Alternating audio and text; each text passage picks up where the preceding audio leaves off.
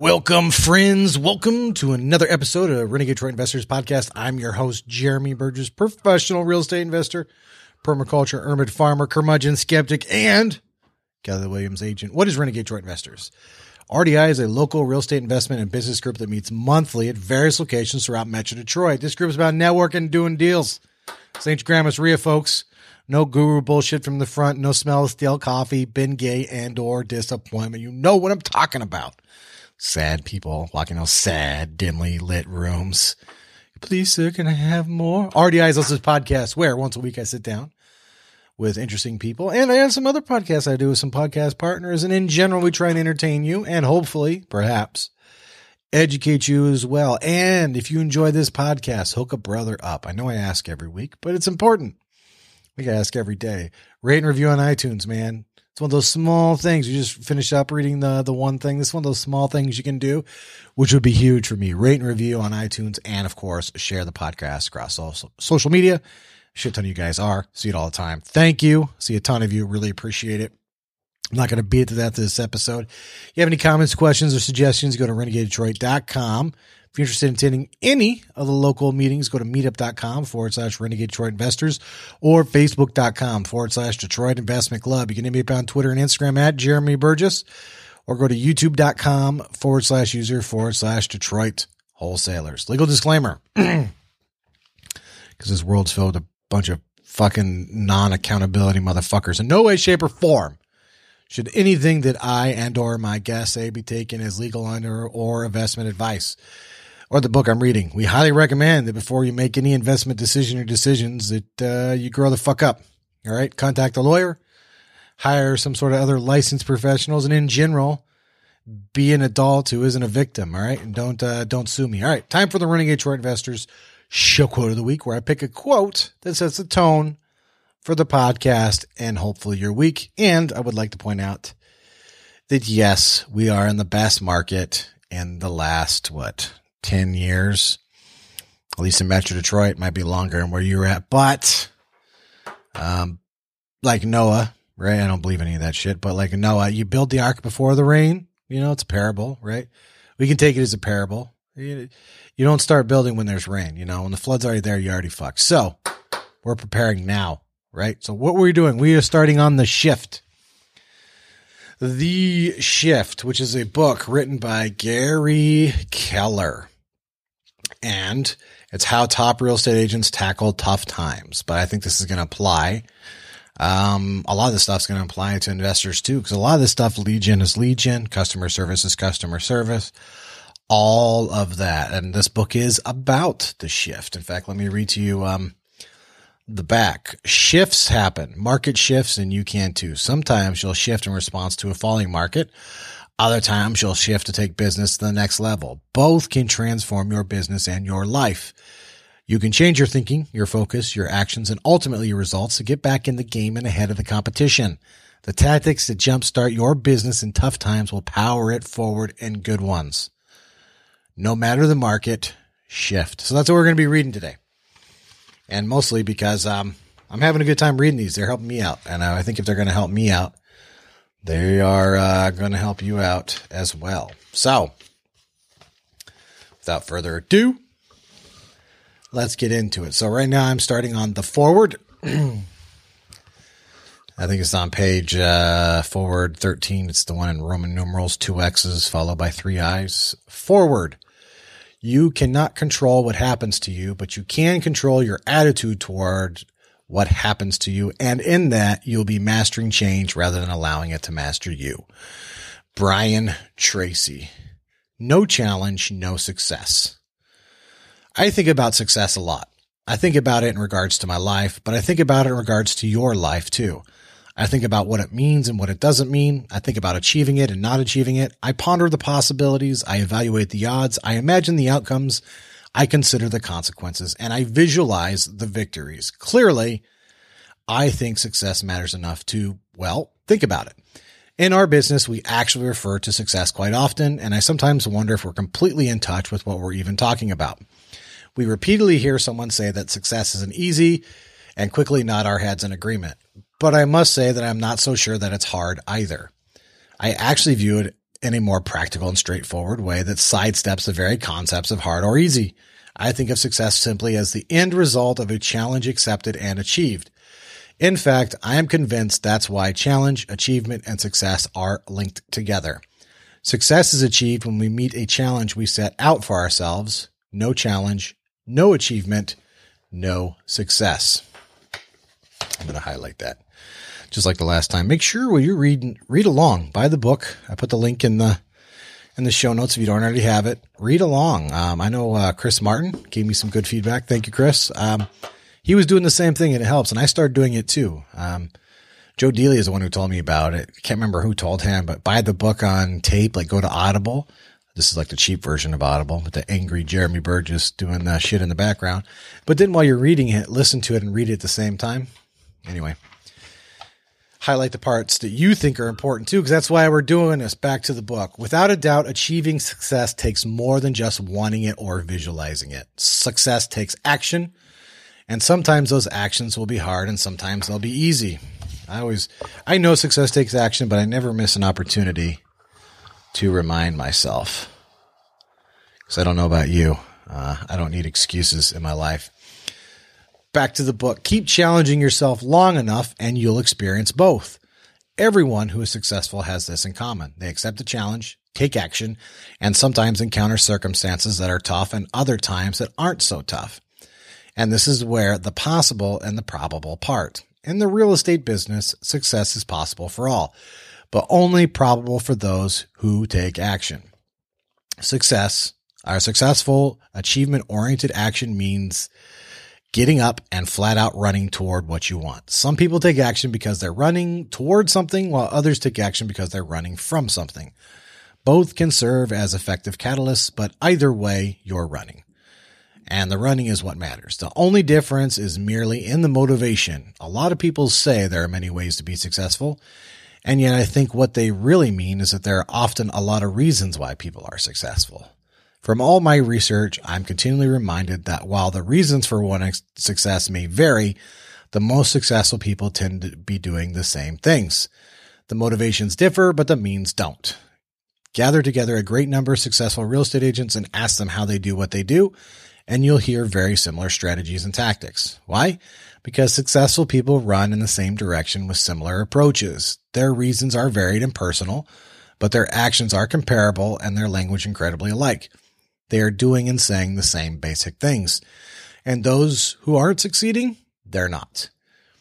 You could have picked this book up for a lot of reasons, but regardless of your reasons, hopefully the outcome you seek is to become the best you can professionally, be in the real estate business by running with the best and doing what the best do. If that's true, this book is written for you.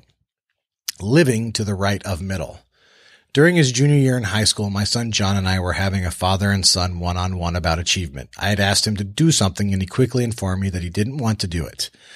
When I asked him why, he simply replied, I just don't want to. Of course, my initial reaction was say, I didn't ask if you wanted to, but then I got mentally parental and said, let me share something with you. John, a lot of people make decisions about what they will or won't do based on whether they want or don't want to do it but I'm not sure if they fully understand the corner they may be painting themselves into with this approach. Their response has everything to do with success and achievement, but probably not in the way they think. I drew a line on a sheet of paper and continued. I want you to think of the far right of this line as complete success and the far left as complete failure. It's my personal belief that all of us live our lives somewhere in between these two points. Now, I want you to know that I've never met anyone who is a complete success, or for that matter, anyone who is a complete failure. In fact, John, I believe most people simply live their lives in the middle. They're average. What I think happens is that as we go about our lives, most of us miscalculate what it takes to succeed at a high level. And as a result, we end up getting unceremoniously caught at the midpoint of achievement, not going any further and not really knowing why we're not. No matter the motivation for more, no matter the desire of our dreams, the results tend to hover right around the middle of the line. Now, why do you suppose people get stuck there? I paused to let him absorb all of this, and then I very quietly answered my own question. They get there by making decisions based upon whether or not they want to do something rather than whether or not they should do something. You see, John, the road to average is paved with I don't want tos. I'm highlighting that. I say it all the time. It's great for uh, personal disputes too. Just kidding. I said, in order to get to the middle of life at anything, all you have to do is what you like to do. But if you want to live on the right side of average at anything that really matters to you, you must move past doing what you want to do and do some things you don't want to do. And the more you can conquer this and do what you need to do but don't like to do, the farther to the right of middle you get to live. In other words, the measure of your success in life is in direct proportion to what you're willing to do when you don't want to do it. Now, I'm not sure it's fair to expect a 17 year old to absorb this all at once, but I'm certain John got the essence of what I was saying. Average is doing only what you want to do. Success is doing what you must. Hmm. Success is doing what you must. Frankly, I don't know of any job where anyone loves 100% of all it entails.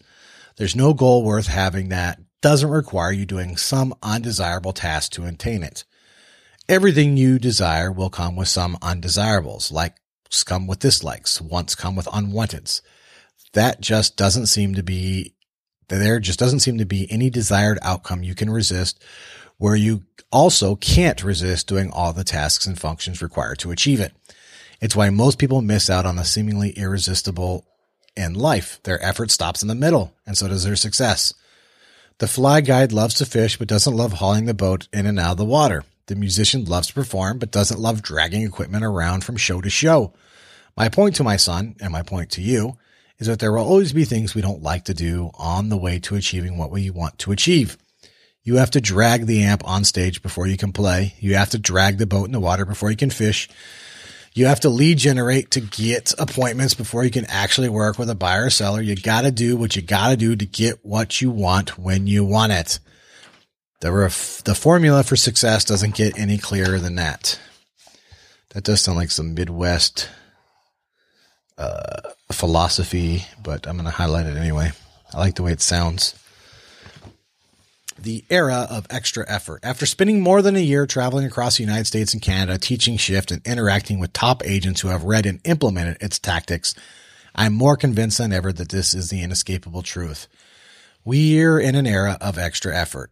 When a shift occurs, people lose jobs. It's that devastatingly straightforward. You read the headlines or listen to the news, and the overriding concern of almost everyone is, will I lose my job? I'll say almost everyone because there is one group that isn't concerned. You guessed it, it's the people living to the right of the middle. A shift becomes the era of opportunity for those who are willing to do what others won't. A shift becomes an opportunity. I like the way he's thinking about it, right? Because a lot of this is just how you frame this shit in your head. It's not like you have any control of the economy, right? There is no escaping this certainty. There is only dealing with it. In a shift, the effort that got you where you are isn't going to keep you there. If you just came from the era of average effort, then most likely you'll notice that getting by effort returned getting by results average effort meant you got to keep your job. In the era of extra effort, average effort could very well cost you your job. Look at it this way. In the era of average effort, it was easier to attain an acceptable level of success.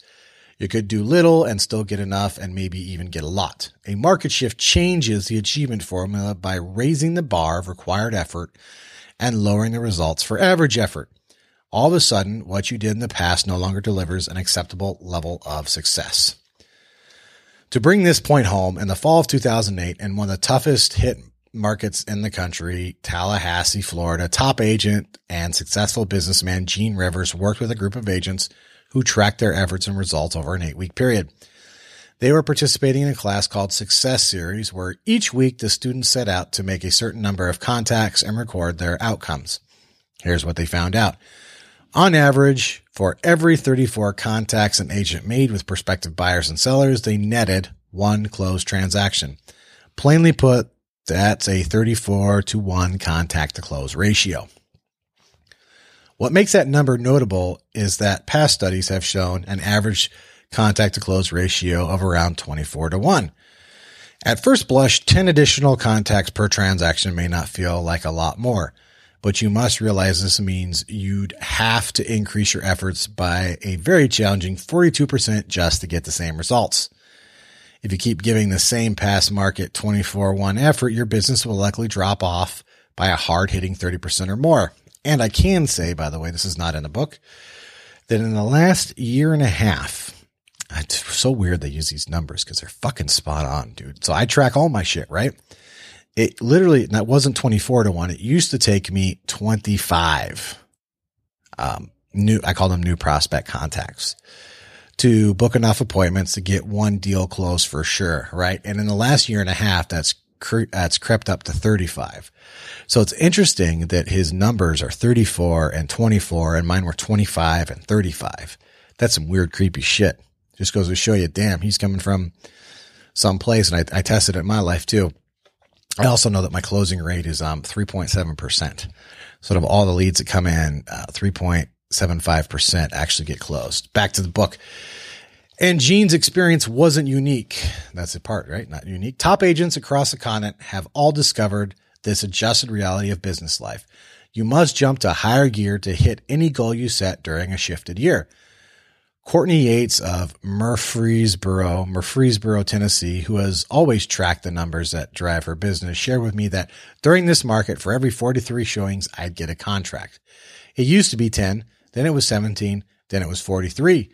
For Courtney, extra effort translated into 33 additional showings for every sale, a 330% increase in effort from one market to the shifted one. Florida agent Pilar Moscoso discovered she needed to make an additional 10 contacts every day just to stay on track. She reported that for her, connecting with 10 people required an average of 25 additional calls each day. All across the United States and Canada, it adds up to the same blueprint for achievement. That's why top productivity coaches Diana Kos, Koskava, sorry if I screwed that up, and Tony DiCello said, when the market reinvents itself, you must reinvent yourself. You simply need to pick the results you want and match the effort those results require. It will take extra effort, whoever you are and wherever you may be. One condition of consistent success that can trip us all up is understanding that what works for one market situation rarely works as well for another. What isn't obvious is that while bad habits can still lead to good results in a good market, when the market slows, those same bad habits can now lead to some awfully bad results. Altered economics called for adjusted actions. You must drop the bad habits of a good market and adopt the good habits of a bad market. Allan Domb of Philadelphia, one of the top real estate professionals in the world, gets this better than most. A lot of agents will spend less than an hour marketing an open house and then go sit in an empty house for up to four hours on Sunday. Allan just flips this approach around by spending up to four hours aggressively marketing an open house. And then when he holds it open, it's packed and it can last less than an hour. He says that it's more than just extra effort. It's about putting the extra effort where it belongs. And he's right. It's both. It's extra effort on the things that matter most. Considering I've been doing that, I need to flip that shit. I'm going to highlight that. This may not apply to you. Make sure to highlight the parts that apply to you so we can come back and review them later. Right? The one thing. So, what matters most? If we step back and look at our business, we can see that there are actually six comp- uh, competencies at the core of what we do as real estate professionals. First, we lead generate, capture, and convert leads to appointments. Second, we present to potential buyers and sellers and get representation agreements signed. Third, we show our buyers and market our sellers. Fourth, we write and negotiate purchase contracts. Fifth, we coordinate our results, uh, our resulting sales to closing. And six, we manage all the money that flows through our business. We actually discuss all six on page 38 as they relate to leverage and delegation, but I'd also like to give you a slightly different perspective. These six core competencies are really an outline for our basic sales job description, the areas that must be done from beginning to end for any real estate transaction. And although they're all important and none can be left undone, they're very different in two key ways. Which one matters most and which one can and can't be successfully delegated. Areas two through six can be effectively delegated with a high degree of success and at a predictable cost. We know this because top agents do it all the time with tremendous results. Plus, we also know what we have to pay for people to do two through six for us, for it has been well documented. Presenting, showing, writing, negotiating, coordinating closings, and managing money are all activities that, to a certain degree, can be delegated successfully. However, it is extremely difficult to effectively delegate number one, lead generation and conversion to an appointment. Why? The skill level it takes to generate a lead, capture the appropriate information, and then convert that lead to an appointment is a distinct skill set that takes extensive practice over time to develop to a high level. And it's where the money is. We've observed that when top agents delegate lead generation and appointment setting, their conversion rate usually falls from upward of 80% to much less than 10%. Man, that's pretty bad. I'm highlighting that part.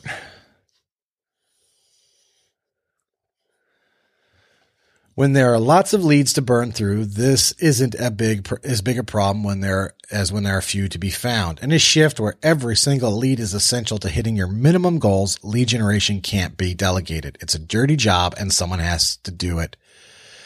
And the, and the someone who has to do it is you. So when you leave the house each morning and say, honey, I'm going to work, here is the all important question for you. Are you going to do number one or something else? It's a great question and gets to the very heart of achievement and success in our business. How you answer will go a long way toward determining your ultimate success in any market. Work versus play. I once asked Garry Peterson, the legendary drummer of the Guess Who and co-author of the mammoth classic rock hit American Woman, whether he was working or playing whenever he performed. His answer was insightful. He was playing. I then asked him when do you work? And he said, when I practice, I'm working. When I perform, I'm playing. And how hard I work when I'm practicing not only determines how often I play, but also my pay. I have since asked many other successful musicians, and they have all given me essentially the same response. It reminds me that success always leaves clues, and this is a gigantic one that no one can afford to ignore. A lot of real estate agents want to go straight to playing without ever putting in the work and practice beforehand. And to top that, they then have the expectation that they'll also earn a great deal. The poorest performing agents want to get paid a lot to play a lot before they earn the right by working a lot. It's faulty thinking that when played out never pays out. I bet you guys recognize a lot of that in the agents you worked with, right? I'm highlighting that for me as a reminder not to be a fucking loser when I'm working with these people. Make sure I give them some value. Don't expect to get paid till I deliver and do an excellent job. Back to the book. While on a fly fishing trip, John J. Tony and I wandered into a vacant retail space where we discovered celebrated artist Pat Matthews painting one of his famous Aspen scenes. Without missing a stroke, he began to tell us about the canvas he was working on about life. And at one point, I asked him how he became so good at what he does that he can carry on a conversation with four total strangers while creating incredible art. Pat gave us a one word answer practice. He'd always imagined that if he were a pool player and practiced four to five hours a day for six and seven years, he'd become a really good, uh, good pool player. He told us that he took that concept and just applied it to painting while adding two additional disciplines. First, that he will finish at least one painting every day. And second, that he will strive to touch, to only touch the canvas with single strokes and no touch ups. To help develop his talent and further this discipline, Pat said that sometimes he even set a timer to finish a painting within a certain amount of time, often two hours. Amazing. To be honest, some of his work requires weeks and even months of his attention. But for me, his mastery is apparent and his ability to paint a canvas in two hours that looks as if it took two years.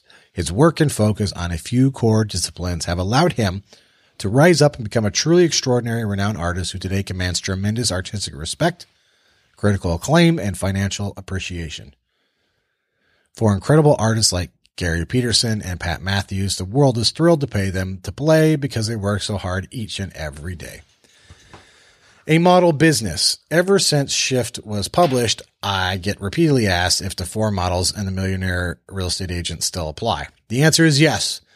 The only change is in the numbers you have to plug in. The 12 tactics presented in the Shift sit on top of the four models as the actions you take to implement them. Nothing's changed. Everything is still fundamentally the same. The tactics of shift are an extension of the millionaire real estate agent. The millionaire real estate agent focuses you on models. Shift focuses you on tactics. So this book's going to be about tactics, man. We're digging in. No matter the market, you must still have an economic model to tell you the numbers you have to hit to reach your financial goals. The chain of events between you and your income is still contacts to appointments to sign agreements to accepted contracts to closings. Knowing your numbers is what informs your specific actions and only purposeful action rewards you with the production you desire. And there's a little chart here where they have a picture which says economic models number one. Then there's an arrow to number two, which is lead generation model, which leads you to number three, which is a budget model, which leads you to number four, which is an organizational model, which dumps you back into number one, which is the economic model. Informed by your economic model, you now know the number of leads you must generate from your lead generation mo- uh, model. Armed with this objective, your singular assignment becomes putting in four or more time blocked hours a day, focusing on achieving it. And your activities will have to be prospecting based and marketing enhanced. At the time of our early research of the millionaire real estate agent, due to the market, this was flipped. Now we're all quite certain of the order, never to retreat from it.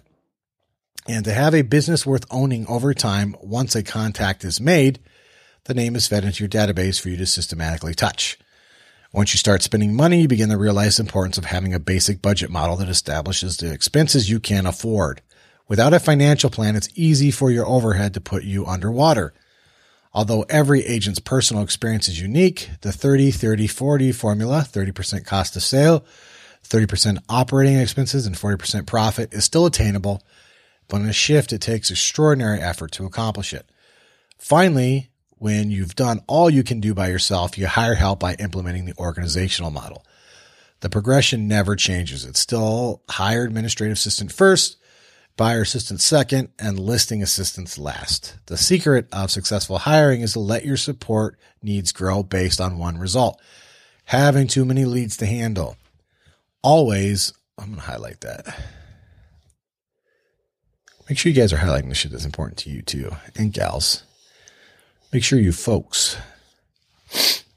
Sorry, I'm still a little sick. Back to the book. Always allow someone to prove themselves as an assistant before they're awarded the top position for their area. So you hire an executive assistant who can become an assistant executive. You hire a showing assistant who can become a buyer specialist. You hire a listing assistant who can become a listing specialist. Never violate the basic concept of making good hires prove they're great and earn the right to move up the ladder to the key leadership role for that area. Drive through to breakthrough.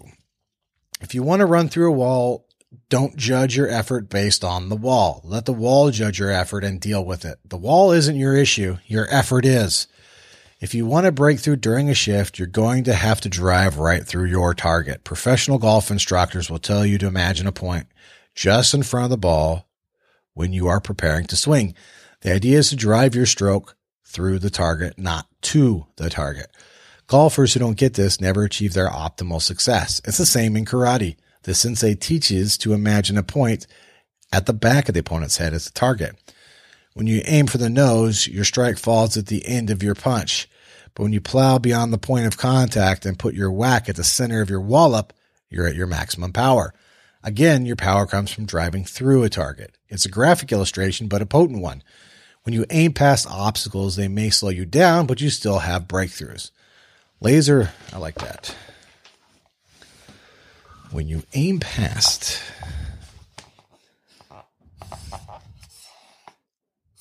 Laser like focus and relentless effort, it's an incredible formula for achievement.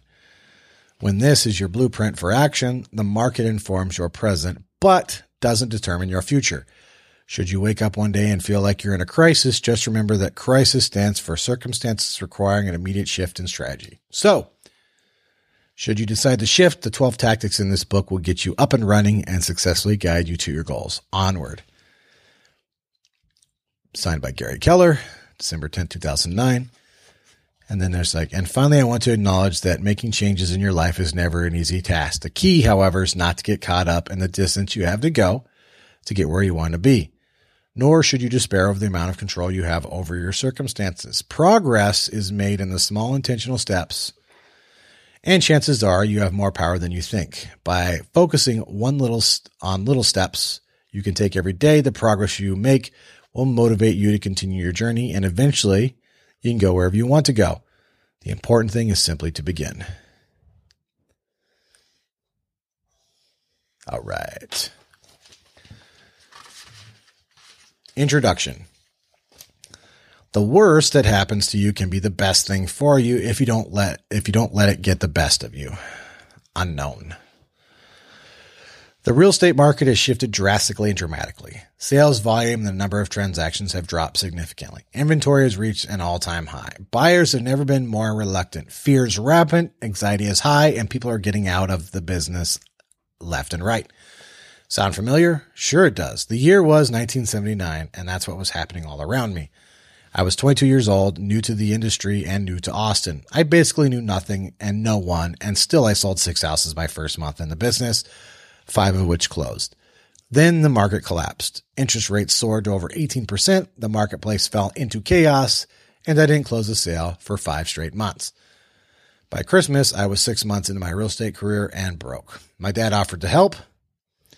Based on my growing database and the business side of my pap- uh, pipeline, he loaned me $500 to keep me going. The very next day, my dad's faith in me was validated when I wrote a contract on a home for Jack and Dorothy Saul. Ultimately, my hard work paid off and I ended my first 12 months hitting all my financial goals. Eight years later, fast forward to 1987, and it happened again. This time, the government changed tax laws, which had a disastrous effect. The market shifted. Seemingly overnight, the listing inventory went through the roof, sales transactions fell to the floor,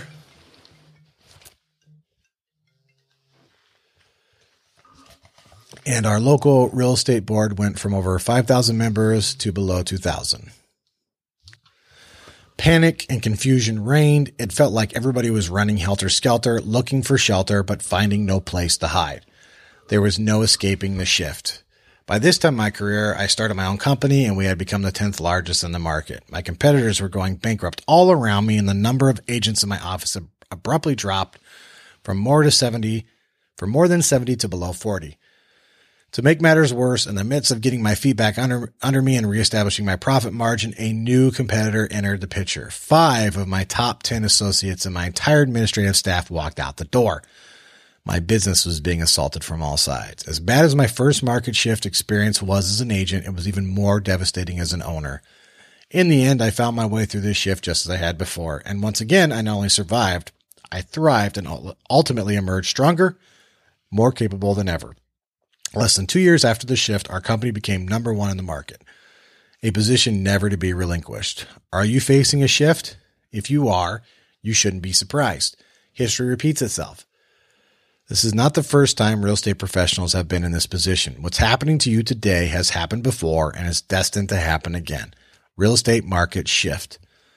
They always have, they always have, and they always will, and the business goes on. As bleak as things can look during shifts, when I look back and I believe they've served, uh, when I look back, I believe they have, they've served as a genesis for everything I've become and the catalyst for all that I've achieved. In fact, I've come to see them as opportunities. So can you.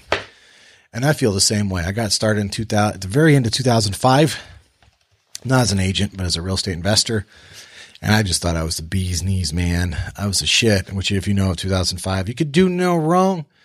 2006. You can also do no wrong. And really, it was like um, towards the end of 2006 and beginning of 2007 we um, started to notice the shift in the market, which we ignored and a bunch of other stupid stuff. But anyway, the point is, um, it was the greatest opportunity in my life. I still haven't had a better year than 2008 and 2009 when nobody else was in business. So when the blood's in the streets, that's when you want to uh, when you want to strike. So prepare your. Trade. That's why we're doing this now, right before the storm I want to be prepared to seize the opportunity.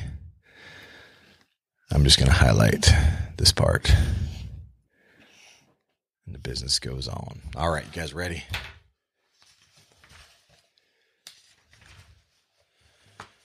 Shifts happen. Real estate is a cyclical business. What goes up must come down. And what is down won't stay there. Shifts are never unexpected, but rarely predictable. You know one is coming. You just don't know when. They are, in fact, inevitable. Shifts happen. But we forget. Each time a shift occurs, we act surprised as if, as if it had happened, never happened before. Once the shift is over, we act as if it will never happen again. It's like we all have amnesia. And that's odd since we deal with something similar every year. It's called seasonality, the seasonal cycle of sales that repeats each and every year. From month to month, there is an ebb and flow to the real estate business. Within each year, there is a time to make money and a time to save money. It is so natural, most simply take it in stride. There's a natural buildup of listing inventory from January through April, April, and an offsetting decline in inventory from May through October. With an uptick in sales at the end of the year, the seasonal cycle of sales causes a correspondingly seasonal cycle of income. For real estate agents, these graphs are a heads up and give meaning to the phrase make hay while the sun shines. The fact is, every year, real estate agents have to deal with the seasonal sales cycle and its impact on their cash flow. Well, seasonal cycles occur within a single year. Economic shifts happen over several years. Seasonal market cycles are month to month and economic market shifts are year to year. Just as the seasonal cycles dictate a rise and fall to your income over a period of months, the larger economic shifts create a rise and fall to your income over a period of years. Seasonal cycles feel predictable, short term, and manageable. Economic shifts feel unpredictable, uh, indefinite, and overwhelming. One feels like business as usual, and the other feels, well, downright scary. The real estate industry has learned to live with regular seasonal cycles, but is always challenged by irregular economic shifts. The anatomy of a shift. Shifts are easy to understand. They occur whenever supply and demand move out of balance. When seller supply exceeds buyer demand, it's a buyer's market. When buyer demand exceeds seller's supply, it's a seller's market. A shift occurs when the market moves from one to the other. Think of it this way. It was over time. If over time more listings are selling, you're moving toward a seller's market. If over time fewer listings are selling, you're moving towards a buyer's market. Three types of real estate markets. Number one, buyer's market more than seven months of inventory. Balance market, five to seven months of inventory. Seller's market, less than five months of inventory. There you go. Balanced market markets occur during the transition between markets and rarely last for long. Why does a shift to a buyer's market create pain? Two reasons. First, it leads to fewer sales and less available sales income in your market. Second, it tends to be abrupt and precipitous. The misleading aspect of an economic shift is that it seems relatively natural and gradual when looked at nationally. When experienced locally, it is usually dramatic and fast. I can tell you that too. In 2007, literally in June, a house in East Detroit, I know because I got caught with a couple of flips over there, was worth 110 to 120. And uh, by the end of July, it was worth about 20 grand. I shit you not. It was that fast. Back to the book. The national perspective rarely, if ever, matches the local experience. The hard truth is local market shifts are seldom slow and local landings are almost never soft. It's a lot like a pendulum or a golf swing, beginning relatively slowly but accelerating very quickly through the middle. Some local shifts can actually take your breath away. Several factors can cause an economic shift. Currency exchange rates and political climate are the primary global factors. On a national level, it's interest rates and inflation. Population, jobs, and household income take center stage at the city level. And at most local level, it's neighborhood dynamics and housing prices. All of this simply boils down to buyer demand, which is driven by affordability and perception. How many buyers can afford to buy and how many think it's a good time to buy. So are shifts bad? Well, it depends. For the real estate industry in a particular market, it certainly can be. The available income for everyone in that market has dropped. For any single individual in their local market, it doesn't have to be. There's still enough available income for them to achieve their goals. The challenge for individual agents, fear and how they respond to it. When market shifts occur, fear runs rampant, although not everyone responds in the same way. I remember that, guys. I remember that in January of 2008. Got a bunch of snow. I remember looking at hundreds of houses in Detroit, hundreds, and in the suburbs, where you go look at houses, it snow on a Sunday and it wouldn't snow again for four or five days, and you're the only set of footprints heading up to the house out of hundreds of houses. Literally, nobody else went to look at the house. People are funny, man. Back to the book. Some individuals, though they do feel the fear, also know they have an equal opportunity. Unequal reward business. It's really the 80 20 rule at work. 20% of the people who do 80% of the business in any entrepreneurial endeavor. Those who understand this know that they must be better than average to earn the better than average rewards. If individuals understand a shift or have actually experienced one, they know they have to push past the fear and face two tasks. First, to survive and then to thrive. They have to hang tough until the law of equilibrium reasserts itself. Then it's opportunity time. The law of equilibrium. The law of equilibrium is as old as the real estate industry itself. It is simple and straightforward. The law states that the available income in a market determines the number of agents in that market. As the number of transactions rise, so does the number of agents. Conversely, when the number of available transactions fall, so does the number of agents. People are attracted to the industry by the perceived income opportunities and driven out by the reality of the competition for it. Oh, I like that. It's just so easy. Yeah, try it. Since perception tends to trail behind reality, two lag periods show up in every economic shift the down lag and the up lag. The down lag occurs because the number of agents doesn't decline until the number of transactions has already been dropping for some time. The low point of income opportunity then occurs when the most agents are chasing the least amount of income. The up lag works in reverse when the transactions increase. The high income opportunity point, uh, point occurs on the way up when the fewest agents are chasing the most amount of income. Or investors too, right? This happened in 2008 and 2009. It wasn't until 2010 that people started to catch on and start buying again, dude. That was literally, I look back and I really think I took advantage of that as well as I could, and I just didn't. I could have done so much more. I basically, me and a bunch of other people had two years. We just do whatever the fuck we wanted with very little competition versus now, man. It's like a shark tank out there, dude. Eat your babies and your wife and every other damn thing. So when there's blood in the streets, remember that. Back to the book. Since perception tends to trail behind reality, two lag periods show up in every economic shift the down lag and the up lag. The down lag occurs because the number of agents doesn't decline until the number of transactions have already been dropping for some time. The low point of income opportunity then occurs when the most agents are chasing the least amount of income. The up lag works in reverse when the transactions increase. The high income opportunity point occurs on the way up with the fewest agents when the fewest agents are chasing the most amount of income. With relatively few barriers to entry, the real estate industry can become flooded with practitioners during a prolonged seller's market and upshift. Larger and larger numbers of agents are attracted to the industry, and this increases the competition for existing business. When the amount of business then declines, a downshift, the competition becomes untenable. There are more people, but less business and fewer deals. Fewer deals means less money, and less money means lower income for everyone, and eventually it means fewer people doing business if you can ride out, survive this initial lag period as more and more people get out of the business, you can find yourself in a less competitive market.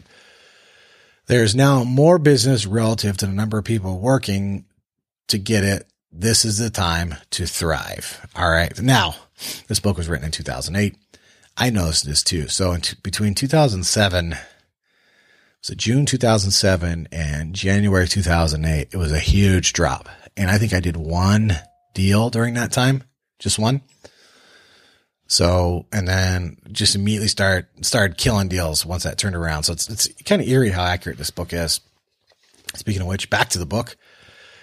How long it takes to get from survive to thrive can vary greatly from time to time and from person to person. There is the market shift and its lag time, and then there is your shift and your lag time. If you don't shift fast, your lag time will parallel the market and you may be at risk. To thrive in the upshift, you must first survive the downshift, right? So, off, not in the book. Get your treasure ready, right? Start saving now. Keep yourself liquid to a certain extent.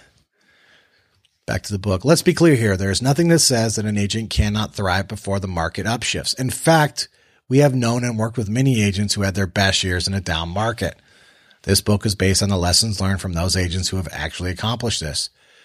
Here's the truth. Not everyone will, but anyone can. I like that. The resilience factor.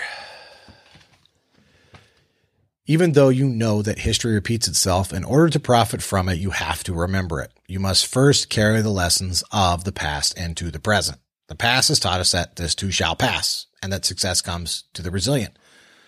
Here is a tangible way to look at it. If your career goes three steps forward and the market drives you four back, you're essentially below zero and out of the game.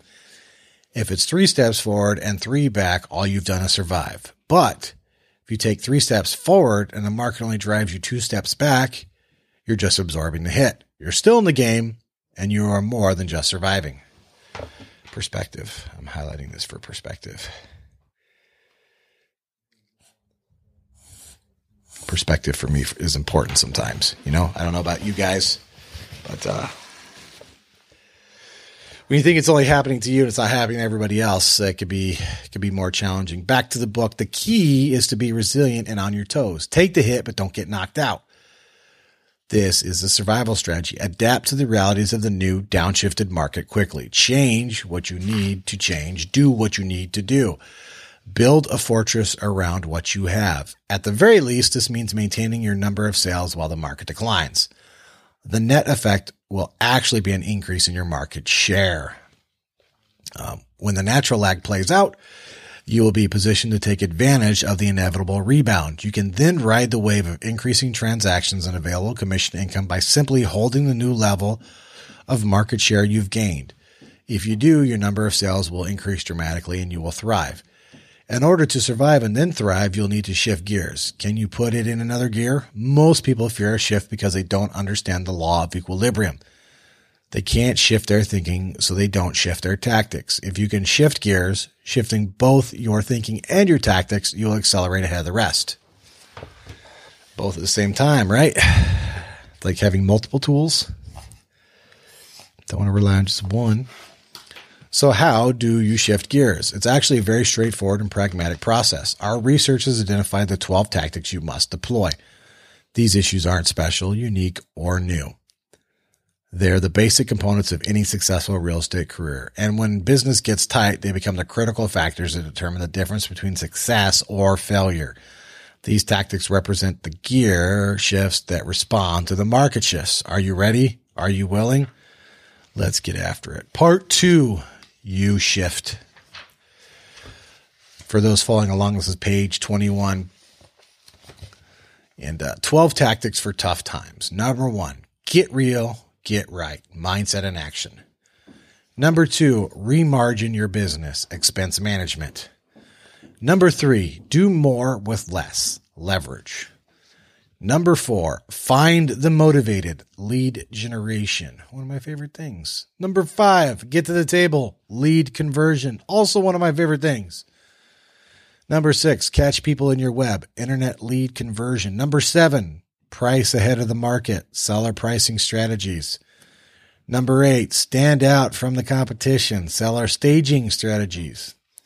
Number nine, create urgency, overcoming buyer reluctance expand the options, creative financing, master the market of the moment, short sales, foreclosures, and REO, bulletproof the transaction, issues, and solutions.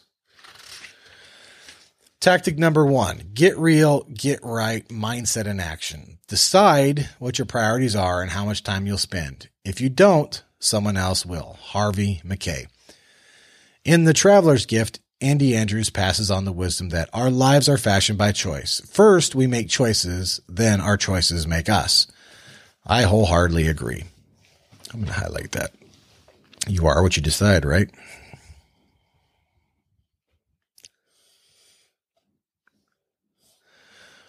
Back to the book. We are what we decide we will be, and we do what we decide we will do. We become our choices. The 12 issues you face in a shifting market are really an opportunity. An opportunity to make the 12 most important choices that will directly impact your career and power you through any shift. Of these 12 choices, the first and most significant will be to get real about your situation and get right about what you're doing. When a shift occurs, confusion follows, not only in the marketplace, but also in the mind and body. What to think and what to do becomes fuzzy because what once worked is no longer working and you may not know why. Don't let yourself panic. Keep fear at bay. When a market shifts, there is only one thing to do shift with it. In truth, there are two shifts you must make a mental shift and an action shift. The mental shift. I believe that your life will either be about your problems or your opportunities. You either be running away from something or running towards something. It's your call. To survive a shift, you must first make the mental shift to run towards what you most want and avoid the temptation of running away from what you most fear. One approach lifts you up and the other drags you down. You must keep both eyes on your target and not the ever moving market, right? What are you guys highlighting? I'm just curious. Uh, remember that success is never about the chosen few, but always about the few who choose. You get to choose, and your life builds from there. There are three types of people who emerge when a market shifts. First, those that fearfully predict the worst and are unnecessarily pessimistic. Second, those who hopefully wish for, hopefully wish for the best, believe they can't fail, and are unrealistically positive. That used to be me. And third, those who respect the fact that they might fail, actively prepare for the worst, and strive for the best. That's what I'm attempting to be. I'm going to be doing a lot of highlighting this book, I think, which I think is a little annoying for you guys to listen, but um, we're going to do it anyway, right? That's the whole point of this. If you don't like it, move on. Back to the book. These are the resourcefully realistic and are always the timely triumphant. They are matter of fact about the market and sensible about their situation. They see things as they are and openly acknowledge how they're doing. You know, they're talking about. I'm, i bumped into a guy a year ago at a networking event before the market had cooled at all. I mean, it's the hottest it had ever been. Never easier to sell something as an agent. And he was bitching about how difficult it was to sell things as an agent. I kind of felt sad for him like I don't know if you were around last time, dude, but uh, yeah, you'd be living on the fucking streets, man. If you think this is bad. Uh, back to the book. They see things as they are and openly acknowledge how they're doing, and at the same time, they stay optimistic about their opportunities. As my friend Zig Ziglar says, they do a checkup from the neck up and make sure that even though the market is reshaping itself, it isn't reshaping their attitude. You can't control the market, but you can control your outlook and your response to the market. Remain resolute. That's a great Remain resolute, renegades. Know that while everyone won't succeed in a shift, some will and anyone can. You must be an anyone can.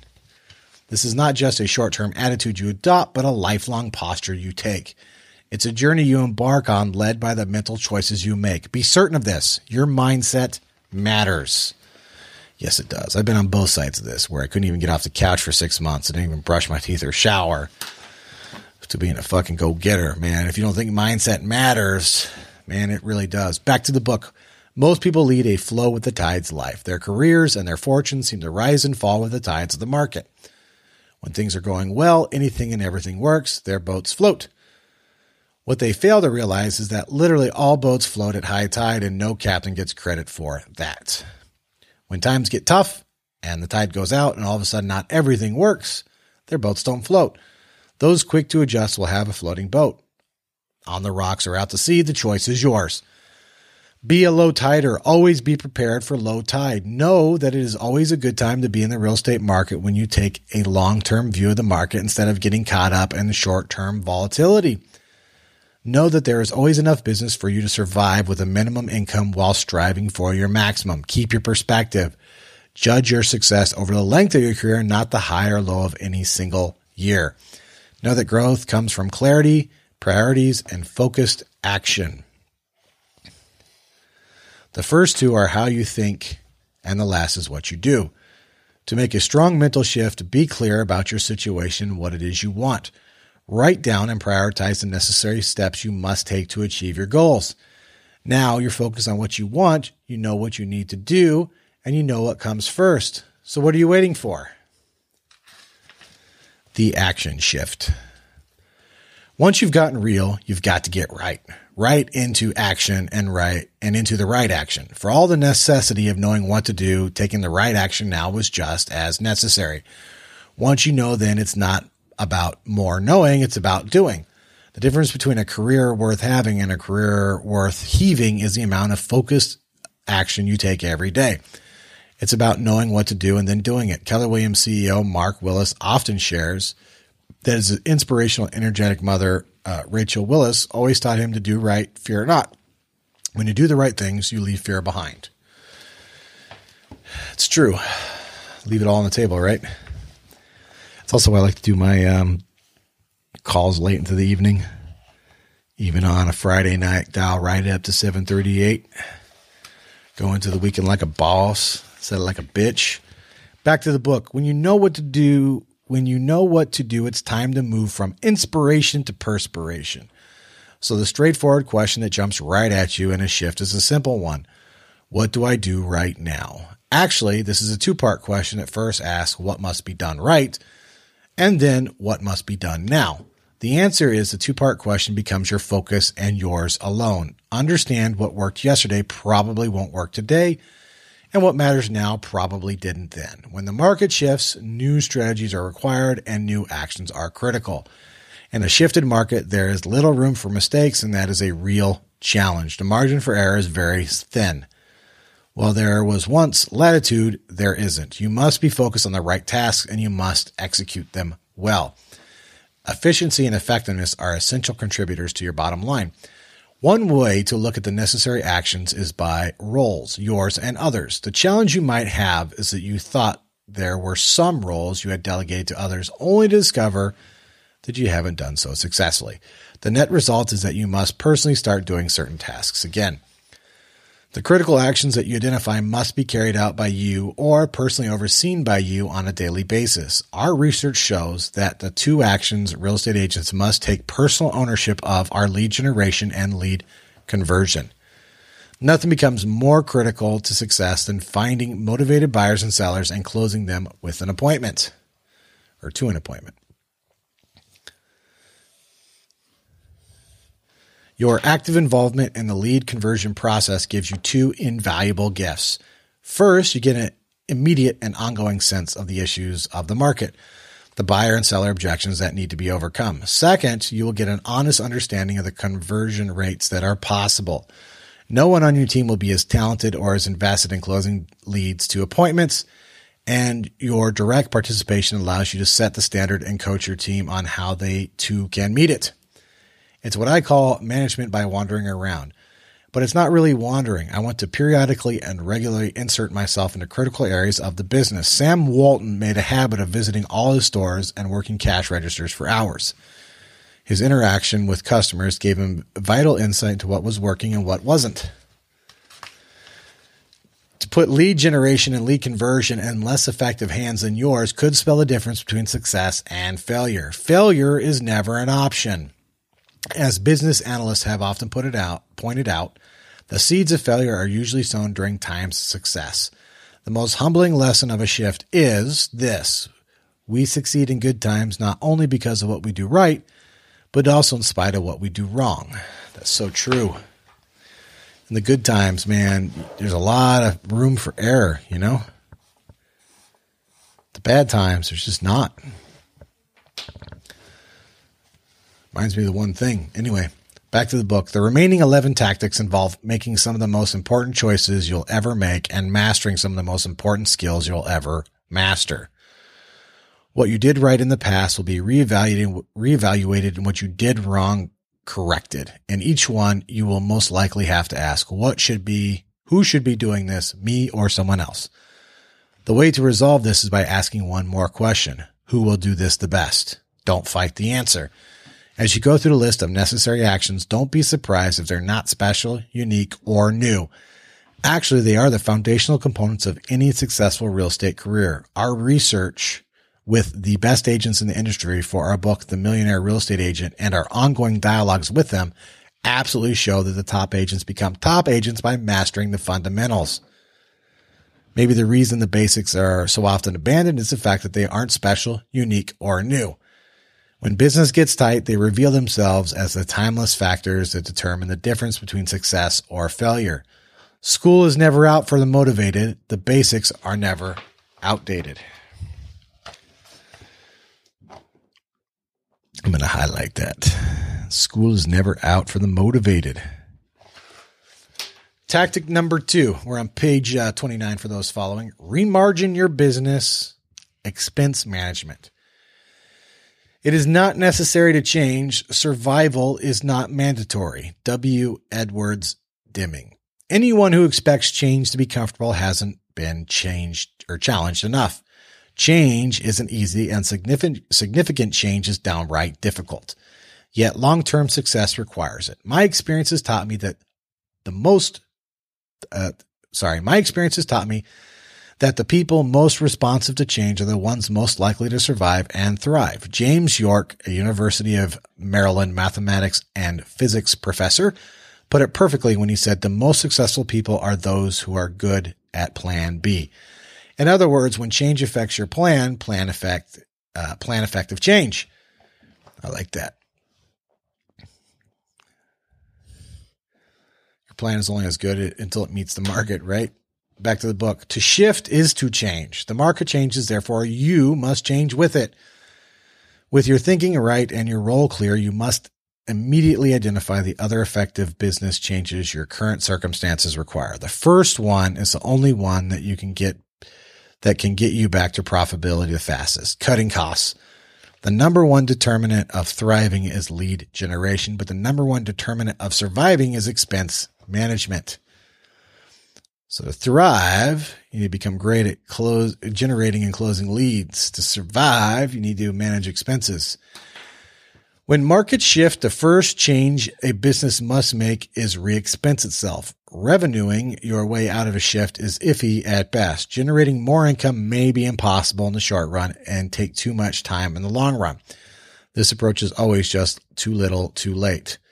Now is the required speed when a shift occurs. Get your expenses lower now, right? So I'm reading this book now, preparing early. I cannot overemphasize the importance of always working from a position of profitability. It is vital and must be protected at all times and at all costs. And therein lies the answer. Time and costs. You must lower your costs now.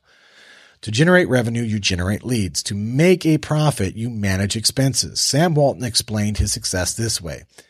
We had to keep our expenses to a minimum. That is where, where it started. Our money was made by controlling expenses. This is true for all businesses. The profit you seek will always be made in the way you manage your money. So when a market shifts, you must create a budget that matches your revenue. We call this remargining your business. Interestingly, one might think that the goal of profit would provide the motivation necessary to do this. But research and personal experience have proven otherwise. Fear of financial loss is a more powerful motivator than the opportunity for financial gain. It just seems that the push we get from our fears is stronger than any pull towards the profits we desire. A swift kick in the behind turns out to be a pretty good motivator, and that's okay. Peter Drucker was famous for teaching this very straightforward point. You can't build a business on by cutting back, but you can find your profit and save it. Every business must make a profit. To do this, they must find a profit margin they can achieve and focus on getting there. The only true competitive weapon you have as a business person is a margin of profit. It is the foundation from which all your competitiveness stems. If a market shifts because your income causes your income to drop, but your expenses don't immediately drop and lockstep with it, then your profit margin is gone. And along with it, your competitiveness. If this lasts long enough, you'll go out of business because no profit and no competitiveness means business. Unless you're a fucking Marxist. Let's make the government do it. Back to the book. I know you guys like my anti-government, anti-Marxist rhetoric, right? This all seems like common sense. You cut to save and you spend to build. So what happens? Prosperity happens. In growing times, we tend to become profitable with positive cash flow and loose with financial decision making. We review the bottom line, see a profit, trust all is well, and fail to scrutinize the detail. The fact is that for all of its positive indicators, profit can also give a false reading. We allow an increase in our business profits to convince us that we're do that what we're doing is working well. really well. Thus, we mistakenly justify our increased expenses as the cost of doing business, saying things like it takes money to make money and allow our rising revenue and present profit to cover up any mistakes or inefficiencies. Charlie Munger, Warren Buffett's partner and Warren Buffett Speaks said, name a business that has been ruined by downsizing. I can't name one. Name a company that has been ruined by bloat. I can name dozens. That's a good point. In up markets, we tend to move fast and swell up. We're not as tight on our dollars or as tough on our results. We gain size and fail to see the bloat in it. We don't play red light, green light with our expenses very well. We tend to just play green light, green light, go, go, go. In up markets, we tend to acquire habits and patterns of doing things that don't stop us in good times, but grind us to a halt in bad. In other words, we do so much right that the market covers up the wrong. The first causes us to succeed and may be so powerful that it even powers us right past the second. Good times seem to reward all that we do, and profit seems to give permission to be permissive. Permission to avoid things you don't enjoy. Permission to do things you've always wanted to do. Permission to do the things in the spur of the moment.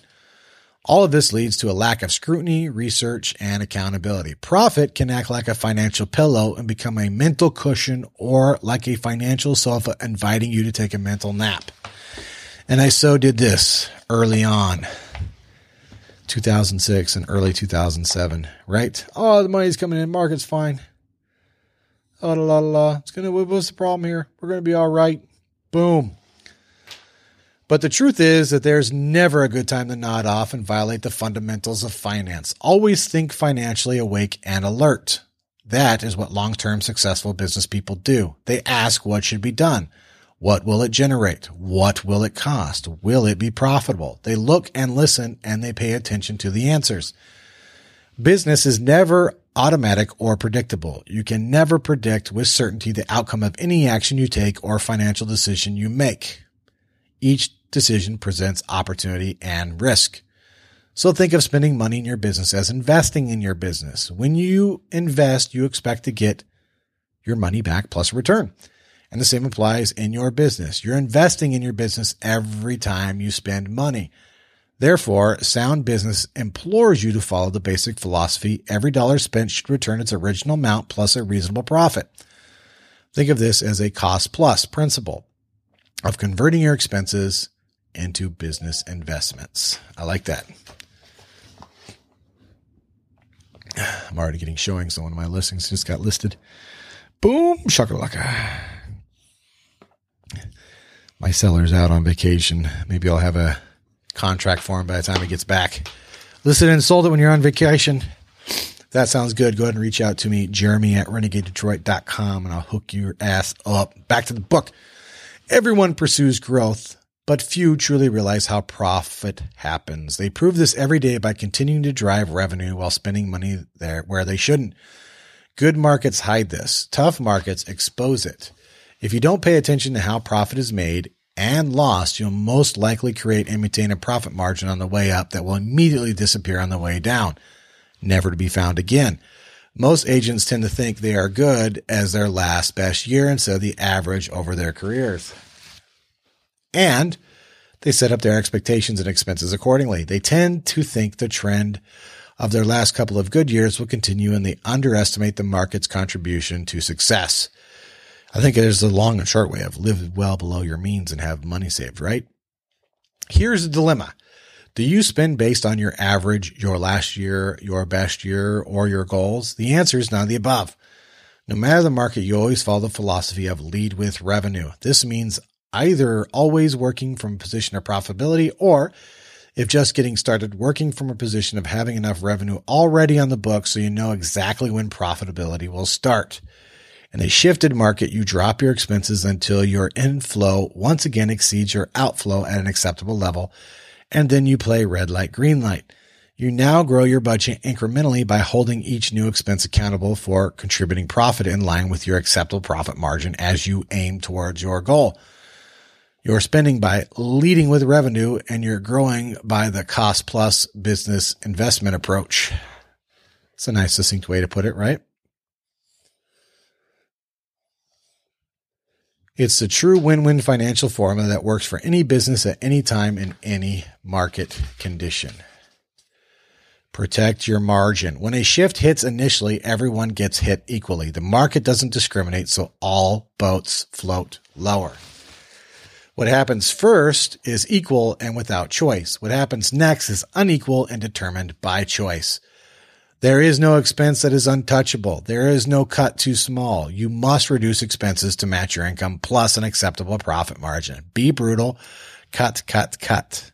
Cut once, cut twice, and then keep cutting every week until you're there. Attack both variable and fixed expenses. Variable expenses might include hidden fees, or add-on fees you've been unaware of, overcharges from lack of attention, unnecessary work that should be postponed or canceled, waste that has gone unchecked, and ineffective expenditures that have been returning zero results. From copies to couriers, from office supplies to subscriptions, from snail mail to express mail, the waste is there. Find it, root it out, get rid of it now.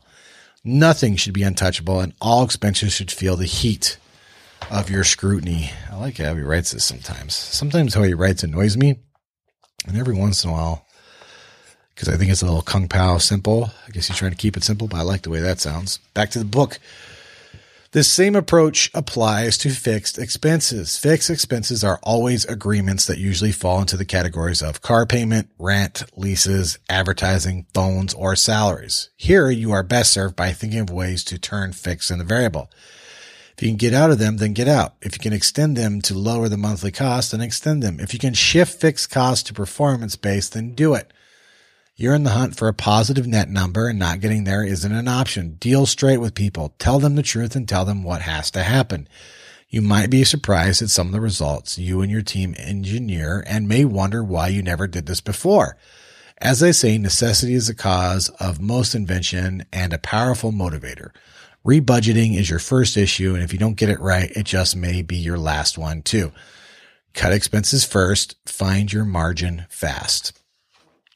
Get your money smart again. Your money was once smart. It was invested each day based on past successful results, so it was predictably productive each time it was spent. It was smart money. When the market shifts, your money instantly becomes dumb. What worked no longer works, so what it was spent on doesn't yield the same results. It is dumb money. It is often said that insanity is doing the same thing over and over and expecting different results. This couldn't be truer regarding money than when a market shifts. Warren Buffett teaches the first step to financial recovery is to stop doing the wrong things. It's an old principle. You don't have to make it back the way you just lost it. To get the results you want, you'll have to pull back your expenses, find your margin of profit, figure out what works, and then put your money behind it. First, you get smart, then your money gets smart. For every dollar spent, expect multiple returns from it. Just keep this principle at the heart of your business spending and you can't go wrong. Until you get this, don't spend another dollar. First, you get smart, then your money gets smart. Yeah, because when you're dumb, you know what happens? Your money, it goes and sleeps with the fishes. Back to the book. This is how you build on success as opposed to piling failure on top of failure. Don't just try to spend your way out of a shift make your way out through results. Define a benchmark dollar result you should expect from every dollar you spend, and until you get the result, don't spend any more. This is the most important business discipline you'll ever need. Learn it, live it. Once it is ingrained into your business thinking, you'll simply be adding success on top of success for the rest of your career. Your money will be smart, you'll be even smarter and financially better off. When you get your money smart again and are working from a positive profit margin, you are back in the game. The shift may have dropped you down, but you're not out. You know what you're spending money on. You know what you're getting for it. You are putting your money where your priorities are. You're in control of your money instead of your money controlling you. Knowing what you spend, where it goes, and what you get for it alerts you to opportunities you might otherwise miss. You'll know what you're doing why you're doing it, and whether you can afford anything else. You're in the best possible decision making position. The key to remargining and changing your budget is changing the way you think. If money matters, then managing that money matters. To be an effective money manager, you must be a budget bully. Challenge everything and make nothing sacred. The goal is to guide your business and manage your money. As Owen D. Young, the foreign chairman, the former chairman of GE said, by taking advantage of the maximum number of opportunities and making the minimum number of errors. When you lead from a position of profit, your world is full of possibilities. What are we at? One hour and 14 minutes. All right, we'll do, uh, how many more pages will we do? That's a good question. Yeah, we'll do a few more. All right. Tactic number three do more with less. Leverage. When we are no longer able to change a situation, we are challenged to change ourselves. Viktor Frankl. When the market turns, it's time to roll up your sleeves and for everyone around you to do the same. It's time to work both smarter and harder. It's time to evaluate with resources and services. It's time to evaluate which resources and services must stay or go. It's time to consider effectiveness and efficiency as tools of necessity. It's time to see what bang you can get for the bucks you've got. Cutting expenses and finding your margin doesn't necessarily mean slashing quality or delivering less. It does, however, demand getting the job done with less money available to do it, and this will create a dynamic tension inside your business. Change and the speed of change always puts pressure on you to do things better and yet more cost effectively. Even worse, a swift change can unexpectedly, unexpectedly finding you doing less and doing it less efficiently. It's in that moment you suddenly grasp the true challenge of the shift to do more with less. When the market shifts, your organization must shift too. A market shift can be an opportunity to evaluate, upgrade, and top grade your business, an unsolicited gift of the shift. Instead of hiring just to get the work out, it may be time to reassess and top grade your people.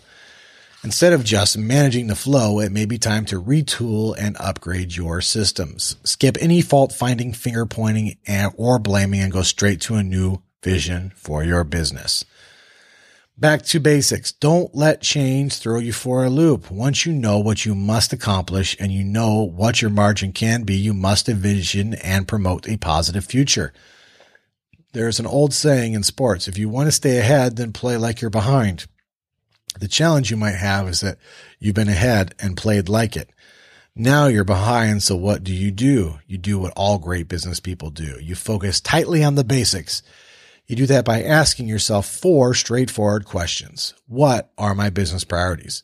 When do they need to get done? Who is the best person to do them? And finally, how should they be done? We know the answer to the first question is the fundamental six priorities for your business. And there we got, we got the six core competencies of a business. Number one, lead generate, capture, and convert to appointments. Number two, present to buyers and sellers and get agreements. Number three, show buyers and market sellers. Number four, write and negotiate contracts. Number five, coordinate the sale to closing. Number six, manage the money.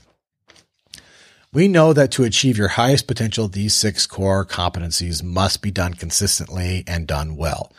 We also know the answer to the second question because these priorities show up for your business in this precise order and there's no skipping around. Your business success starts with generating leads and progresses from there. The real mission is to get all these done in order at the highest level possible with the least amount of resources. The management of these resources is what the last two questions are about. If you know what needs to be done and when it must be done, then you're left with who and how, people and systems. People. People begins with you. I love this. You ever work for those people when it was everybody else and not them? Very, very frustrating. So before you look at others, take an honest look at yourself. Yourself first, right? If we don't know ourselves, how can we ever truly know anybody else? Are you maximizing your own productivity? Are you doing what matters most? Are you doing what you get paid to do?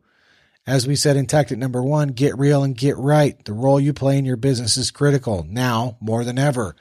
Once you are clear about your personal efforts, uh, about how your personal efforts are getting more of the important things done cost effectively, the focus shifts to others in your business. So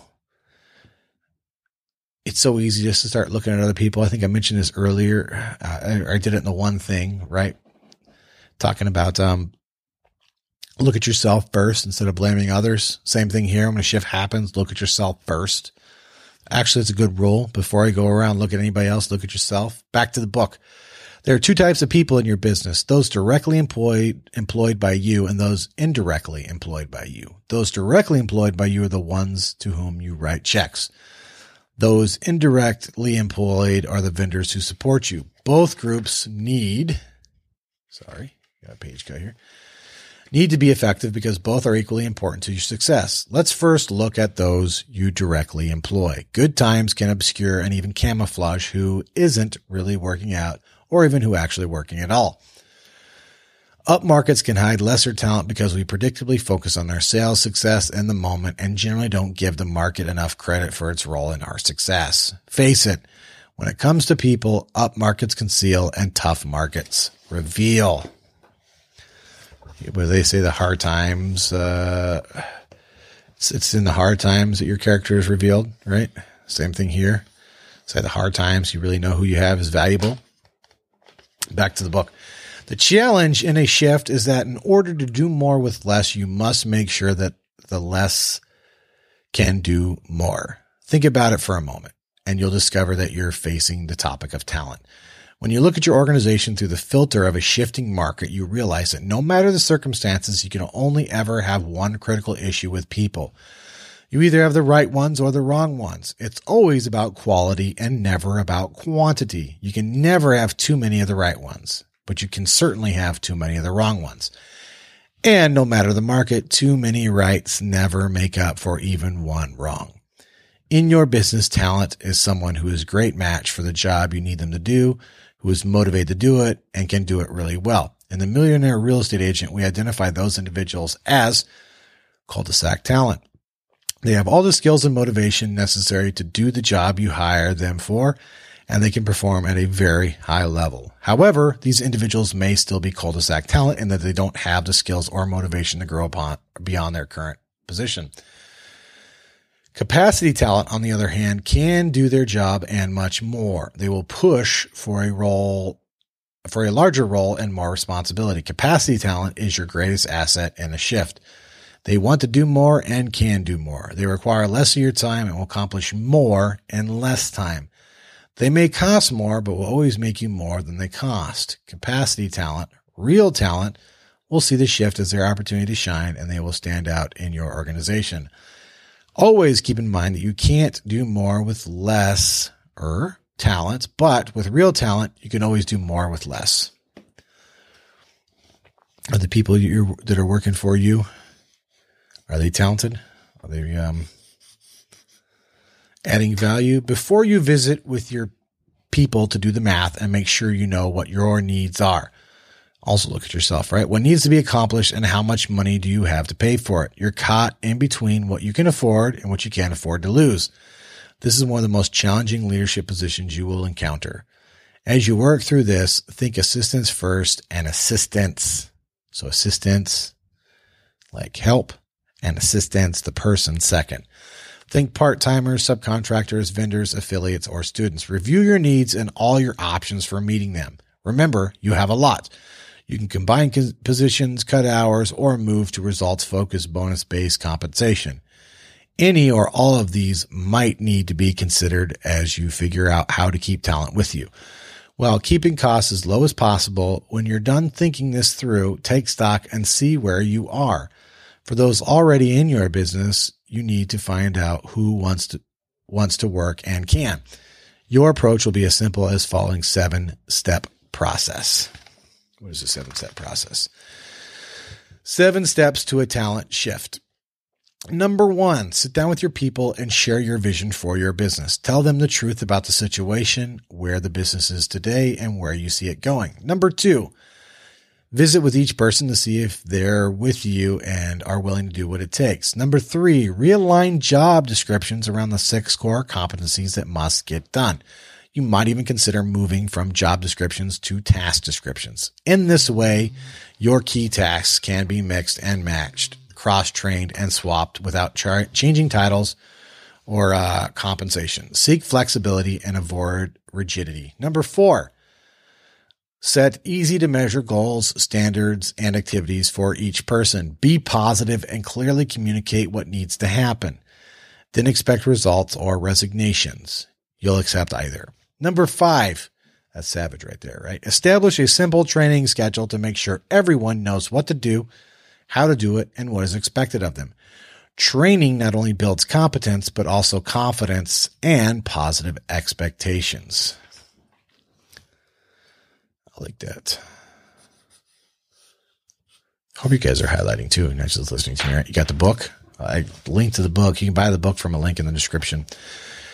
Number six, meet weekly with each individual to reevaluate their success and reach agreement on any corrective action. Don't make the mistake of believing that once changes are made, everyone is on board. You must inspect what you expect.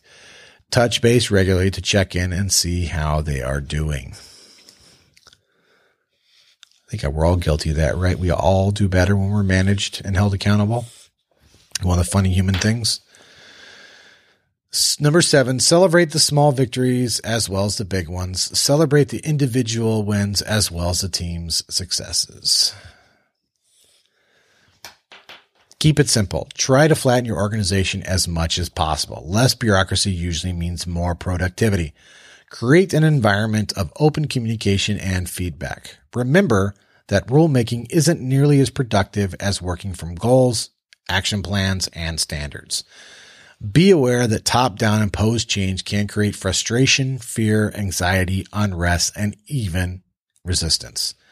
Talk to your people and share what you're doing through and ask them what they're going through. Do your best to eliminate uncertainty and you will eliminate a lot of insecurity. Too much change too quickly can be difficult. So remember that most people that people most likely will need new information to help understand and buy into it.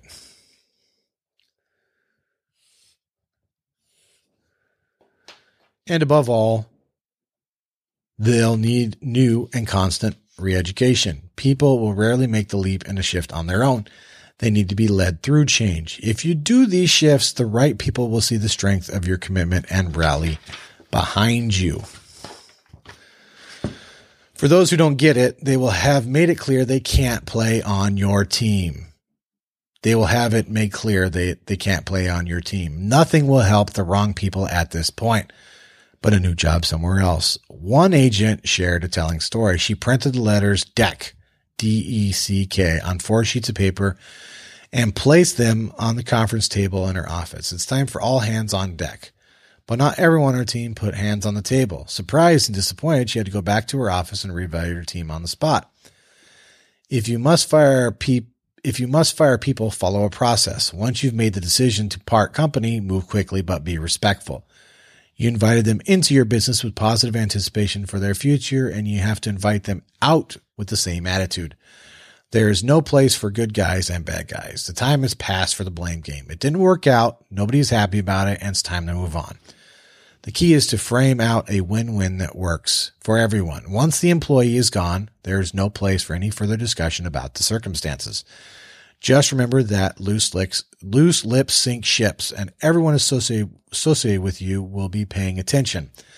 The respect you show those who are no longer with you builds respect with those who are. Talent scouting in four steps. Number one, check references. Number two, get a behavior profile. Number three, conduct an in-depth interview. Number four, test for knowledge and skills. When you hire new people, when you need to hire new people, always, God, sorry guys, when you need to hire new people, always follow the simple four step process. So I'm talking about when people write and they throw in extra words all the time and I'm reading it, I get very impatient sometimes. I apologize for that. Check references and go deep. Ideally, you want to talk to people beyond the references your candidates provide and who are usually their unabashed advocates. Get a behavioral profile, example of the DISC, to determine whether or not their natural behavior matches the job. Conduct an in-depth interview in order to determine their strengths and weaknesses, and if possible, give them a specific test to prove their knowledge and skills. The goal is to hire talent to your team. The hiring process is usually cheated on in good times and it's easy to understand why. When your business is growing, you need help fast and you tend to make the first, you tend to take the first person who comes along. You need help and you need it now. This is the mud approach to hiring. Sling some people at a job and see who sticks. Circumstances have changed. You need talent now, and the more talented team members you have, the fewer you'll need. The same standard of having the right people applies to your vendors. Getting more and better support from your vendor team is critical. In fact, think preferred partner versus vendor. It'll make your thinking clearer. You need a phenomenal outside support team to work together with your inside support team to become one seamless high performance unit. Make sure you have a loan officer who understands creative financing and is up to date on all available lending programs.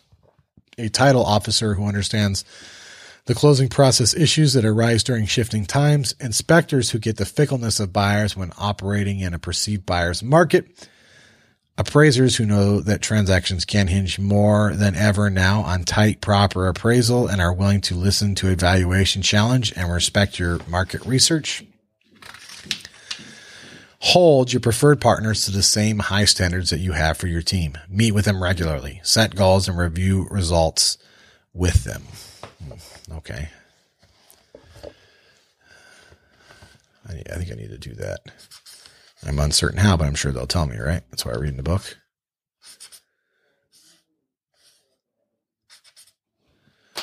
When you treat your outside support team with the same expectations of excellence you insist upon from your inside support team, you will be amazed at the positive difference it makes for your business. With both your inside team and your outside team pulling together in the direction you set for them, you have the best chance of success. Systems.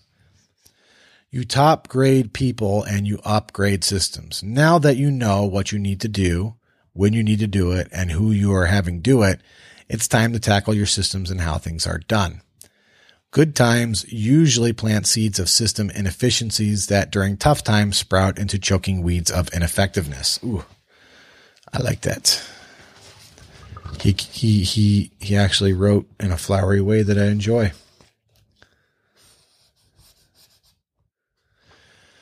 We tend to add staff rather than improve systems and end up putting pressure on our budget instead of your processes. The goal now is to quickly reevaluate how things are done to see what works and what doesn't. Again, we want to do more with less, and that means we have to make our approaches to things simpler. To do this, you must think efficient versus effective and make maximum use of everything and everybody. The key is to ask what exactly needs to be accomplished to hit your minimum goals of sales and service quality without any extra effort or expense. Put another way, how can we execute a task with less effort and expense and still maintain high effectiveness? This is the efficiency question you face. Usually with systems, the problem you face is the same exact one everyone faces. You're probably trying to do too many things and as a result, not doing enough of the right things the right way. Try to do too much. Well, trying to do too much will cost you time and money. Your procedures must be lean and mean. No more paperwork for paperwork's sake. No more filing for filing's sake. No more detail for detail's sake. Remember, complexity kills. Everything must be extremely purposeful. Everything must be streamlined. The goal is to get right what you need to get right with as few steps as possible, doing it as possible. Oh, I'm sorry. The goal is to get right what you need to get right with as few steps and as few people doing it as possible.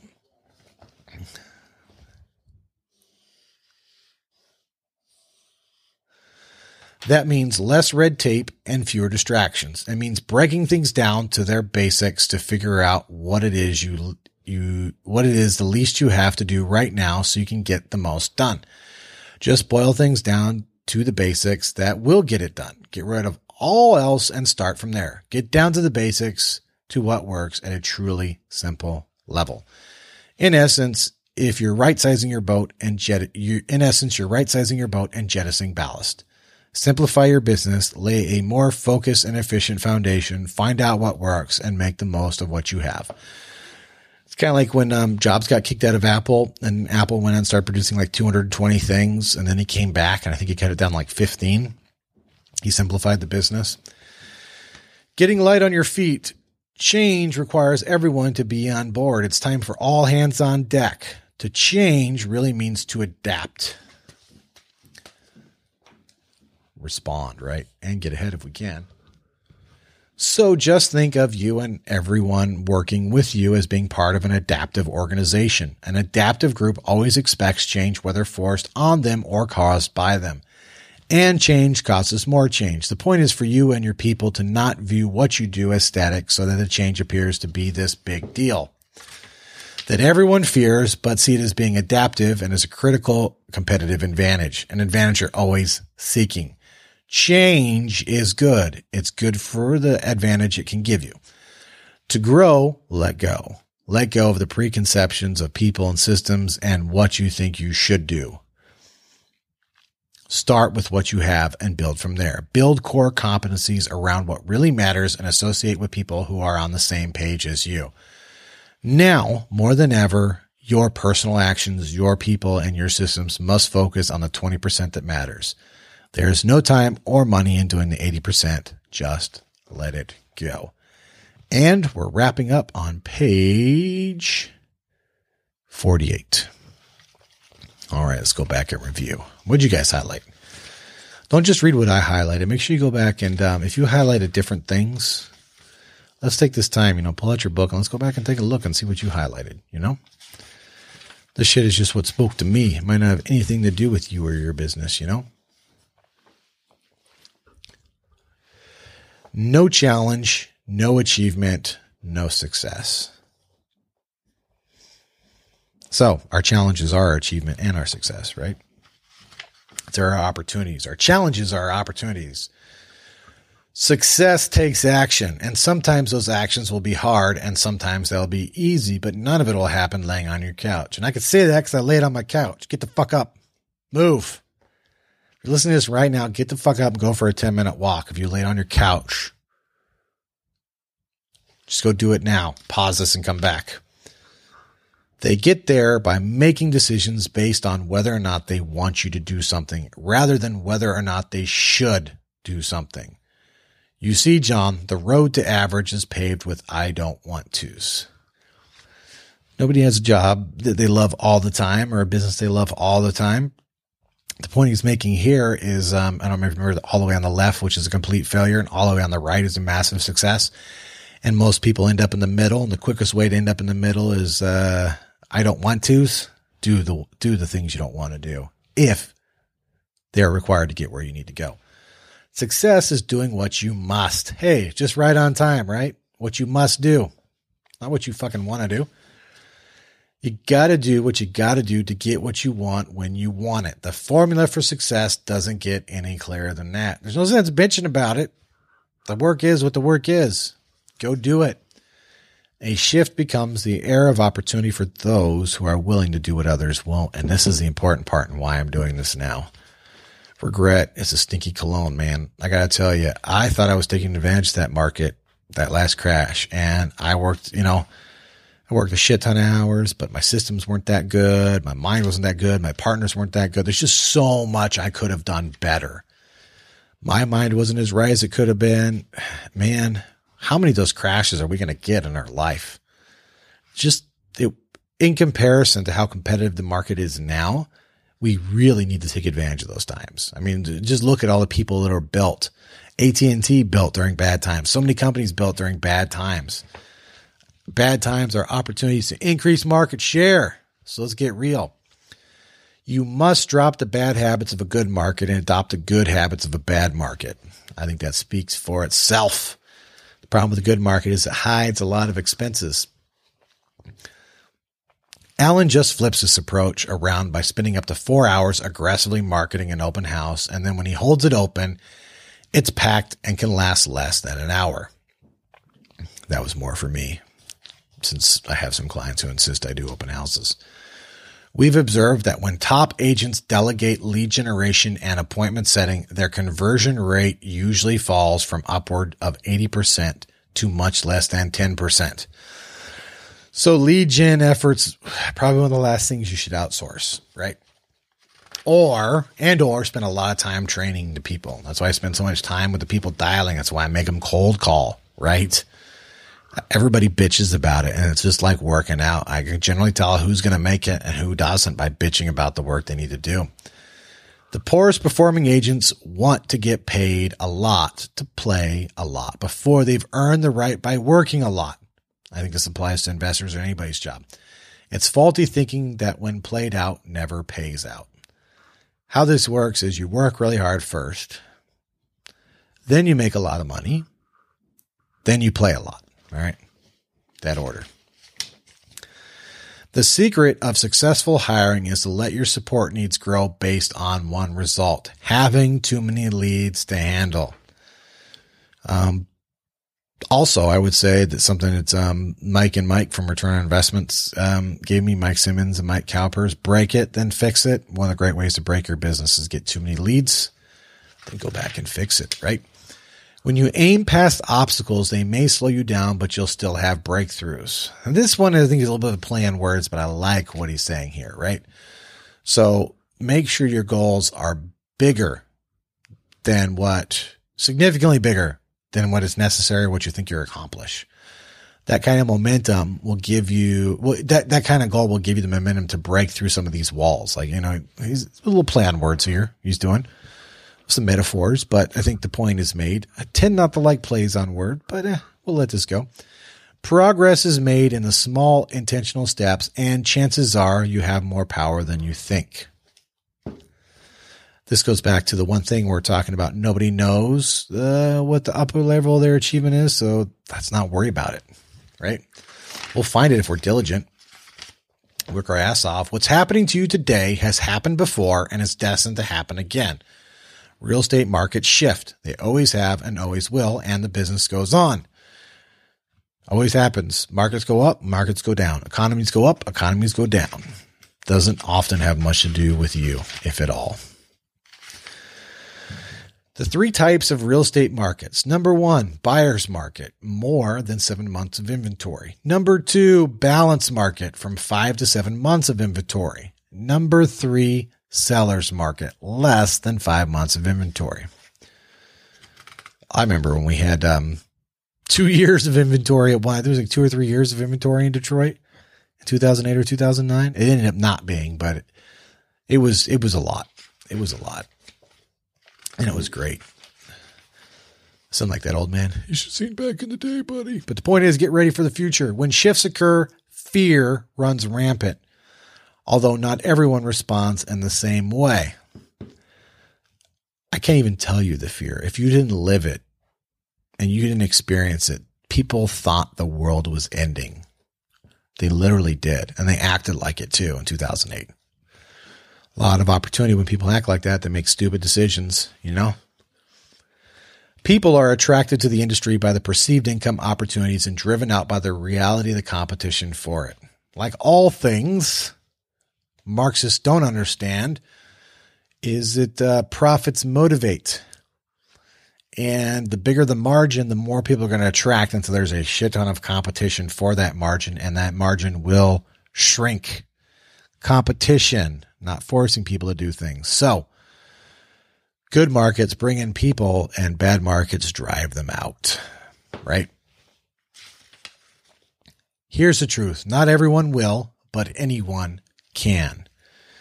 And that's a mental attitude we need to adopt, right? Not everyone will, but anyone can. Anyone can do the right things, at least in this business. But if you've taken three steps forward and the market only drives you two steps back, you're just absorbing the hit. You're still in the game and you're more than just surviving. Do you got money in the bank? Do you got plans, right? If you have variable interest rates or you got to do refinancing or uh, commercial stuff, you, you have a plan. Can you handle a hit? If you can shift gears, shifting both your thinking and your tactics, you will accelerate. You will accelerate ahead of the rest. So change your mind and change what you're doing. Change both. First, we make choices. Then our choices make us.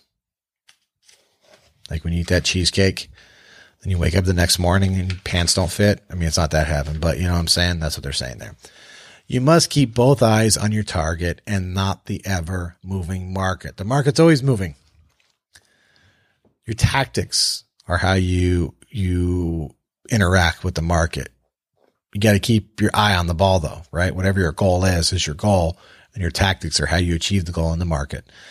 There are three types of people who emerge when a market shifts. First, those that fearfully predict the worst and are unnecessarily pessimistic. You know all those people, right? The end is coming. Hark now, Angel Gabriel. Second, those who hopefully wish for the best, believe they can't fail, and are unrealistically positive. I used to be this person. God, I fucking hate these people now too. Hey, it's all going to be, you know, just matter of work, you know, you got to put in it, whatever. And third, who I'm desperately trying to be, those who respect the fact that they might fail, actively prepare for the worst, and strive for the best. You can't control the market, but you can control your outlook and your response to the market. Remain resolute. These things happen. It has nothing to do with your business. Markets go up, markets go down. Keep your eye on the goal, keep your tactics on the market, keep a steady hand. Be certain of this. Your mindset matters. It absolutely does matter.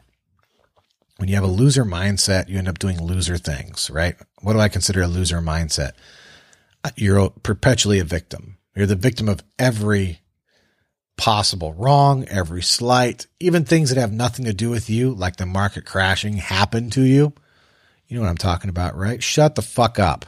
No, it didn't. Your mindset matters, right? Go back to that. Um, what is it? We should put that quote with first we make choices, then our choices make us. put those two together. Know that growth comes from clarity, priorities, and focused action. When you do the right things, you leave fear behind. Yeah, if you don't want to worry, just do the things you're supposed to do the way you're supposed to do them. And over time, you will win. Our research shows that the two actions real estate agents must take personal ownership of are lead generation and lead conversion he's pretty much figured out that everything else can be outsourced and you want to spend a lot of time on talent in that spot, right? So it should be the last thing you delegate out. The most humbling lesson of a shift is this. We succeed in good times not only because of what we do right, but also in spite of what we do wrong.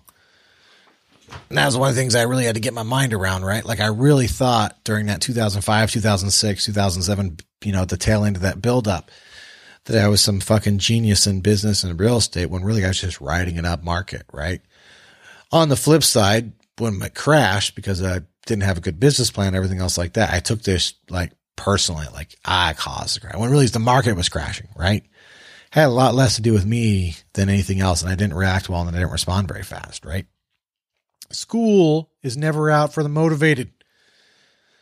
Always be learning. You already listen to this podcast, you fucking savages, so I know you're down for that. In other words, when change affects your plan, plan effective change. You know, your plan's only as good until it where it meets the where the metal meets the meat, right? Your plan meets the market. You're gonna have to change it. It's not gonna stay that way. People have a hard time changing plans. I mean, you should be slow to change it, but if it's not working, change it. The number one determinant of thriving is lead generation but the number one determinant of surviving is expense management. A lot of people want to outspend their way out of problems. That's how you want to grow. You can't, uh, and that needs to be in a thriving market, right?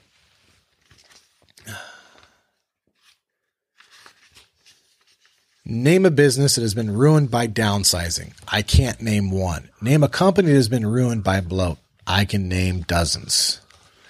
He's talking about our tendency during the good times to just stack up expenses, right? Yeah, what's thirty dollars a month? Uh, I'll do that. Well, I'll, I'll get that ad in that uh, that magazine. I feel good about it, you know. Profit can act like a financial pillow and become a mental cushion, or like a financial sofa inviting you to take a mental nap. So profit can make you careless, right? So stay vigilant.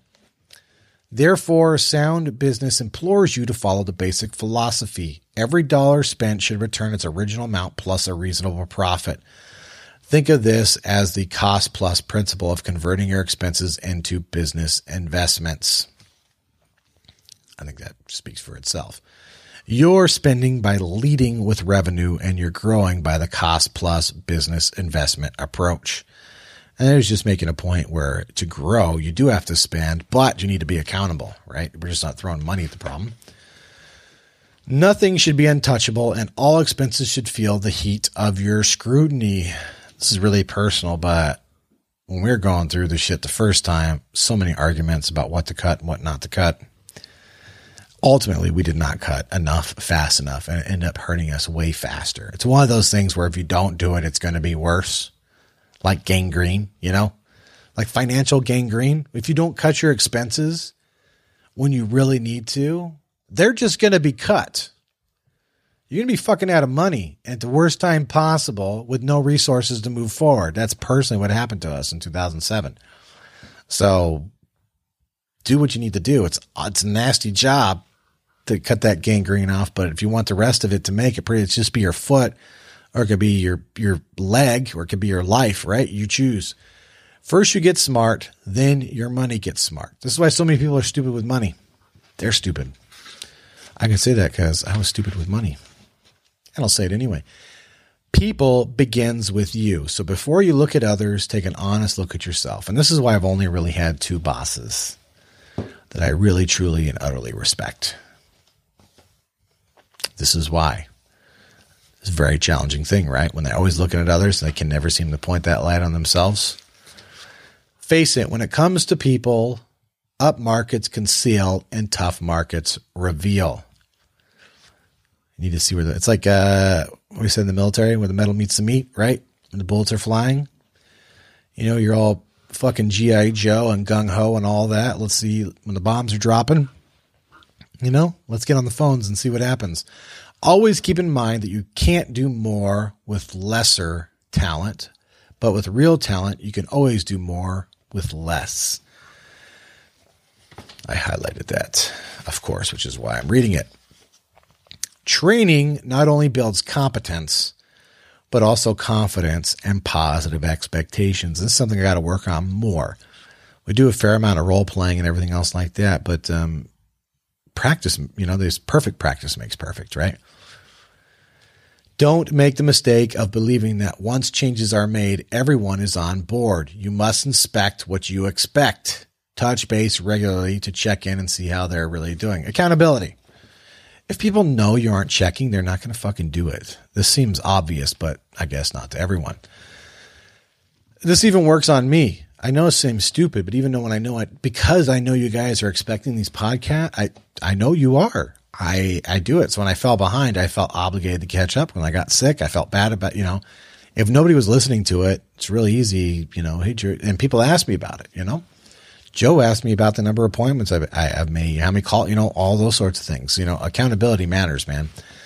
If you're not accountable to anybody, I would find an accountability partner. Celebrate the small victories as well as the big ones. Celebrate the individual wins as well as the team successes. I think that goes without saying. Do your best to eliminate uncertainty and you will eliminate a lot of insecurity. And I've known this on the, um, the sell side a lot. I sold a couple hundred Detroit properties in the worst time ever, mostly through cold calling. And then um, the second half through my blog and warm leads. And I always knew it was during the worst time ever in Detroit, the worst market ever, the lowest prices ever, blah, blah, blah, biggest market crash ever. I got really comfortable.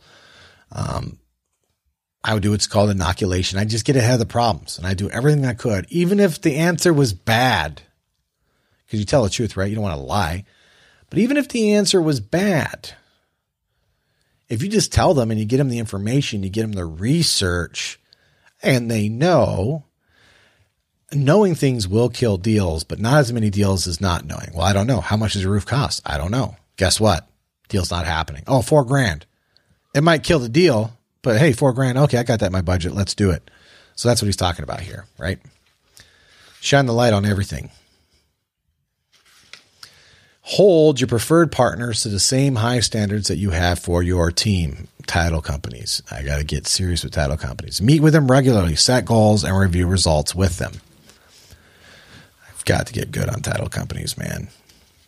Good times usually plant seeds of system inefficiencies that during tough times sprout into choking weeds of ineffectiveness, right?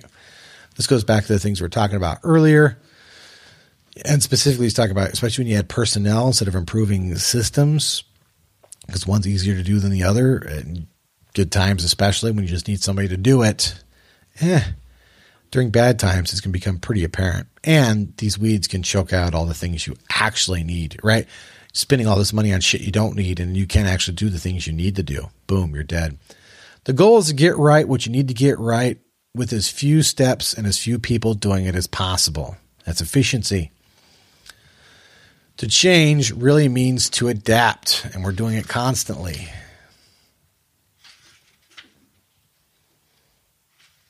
And I think that's it. That is the end. Boom. I'm just taking a look here. Yep, we're done. So we finished on page 48. So next week, we're going to be on page 49, which is tactic four find the motivated lead generation. I'm looking forward to that. So let's mark this page.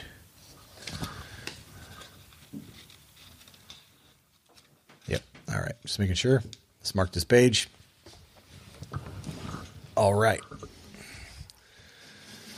So that's it for this week, folks. Um, if you enjoy this podcast, hook a brother up, man.